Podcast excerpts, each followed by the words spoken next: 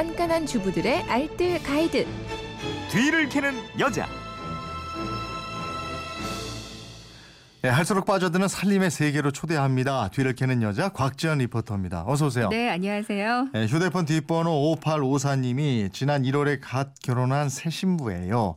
떡국은 대부분 사골 국물이나 멸치 국물 내서 먹잖아요. 색다르게 끓이는 방법이 있을까요? 시댁 가서 사랑받게 이용 하셨습니다. 오늘 떡국 국물 다양하게 내는 방법 알려주신다고요? 네.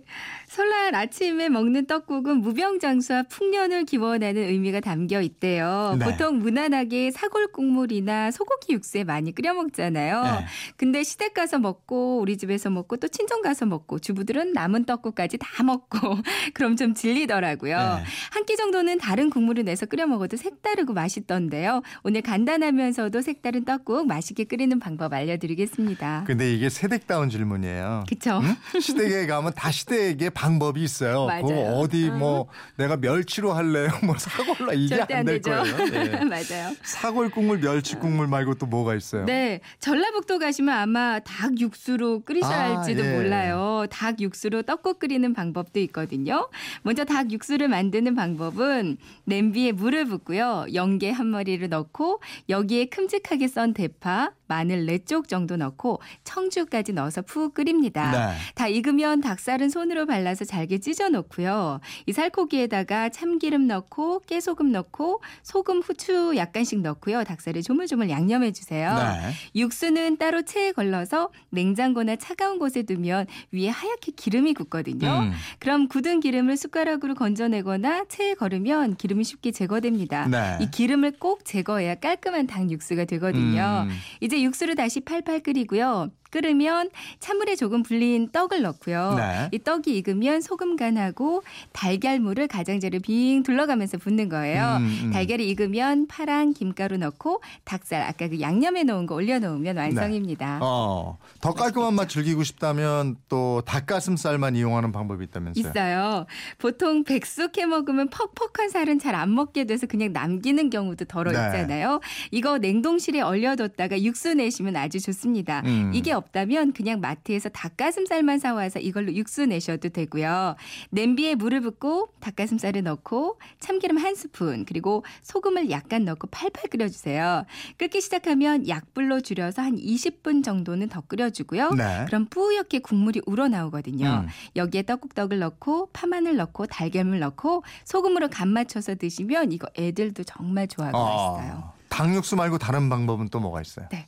싱싱하게 굴 넣고 끓인 굴떡국도 아주 아, 이것도 좋더라고요. 깔끔하고 네. 맛있습니다. 굴은 지난번에 굵은 소금이나 가른 무로 휘리릭 씻어주면 된다고 알려드렸었는데요. 예. 깨끗하게 씻어서 체에 받쳐 넣고요. 찬물에 멸치, 다시마, 건새우 넣고 진한 멸치 육수를 만들어주고요. 육수가 끓으면 여기에 떡 넣고 국간장이랑 소금으로 간 맞춰주고요. 떡이 떠오르면 이때 굴이랑 파마늘 넣고 한 1, 2분 정도 더 끓여주면 되거든요. 네. 그리고 달걀 지단하고 김 고명을 가지런히 올려주면 아주 시원하고 맛있는 떡국이 됩니다. 음. 좀더 감칠맛을 위해서는 참치액 조금 넣어줘도 좋고요. 여기에 매생이까지 조금 넣어주면 매생이 굴떡국도 되고요. 아, 좋네. 이거. 굴은 너무 오래 끓이면 수분이 너무 빠져나가서 맛 없어지니까 살짝만 익혀줘야 합니다. 네, 매생이 얘기 나왔으니까 미역 넣고 끓이는 방법도 있던데. 네, 맞아요. 진짜 먹고 싶은데요. 불린 미역에 들기름 넣고요. 달달 볶다가 멸치 육수로 미역국 끓이듯이 끓여요. 예. 끓이면 여기에 떡 넣고 국간장으로 맛내면 되고요. 떡이 다 익을 때쯤 들깨가루 넣고 한 번 더 끓입니다. 네. 그리고 소금으로 간 맞추시면 되거든요. 들깨가루는 너무 오래 끓이면 텁텁해지니까 요리가 거의 다 끝났을 때 그때 살짝만 넣는 게 좋습니다. 아, 먹고 싶네요.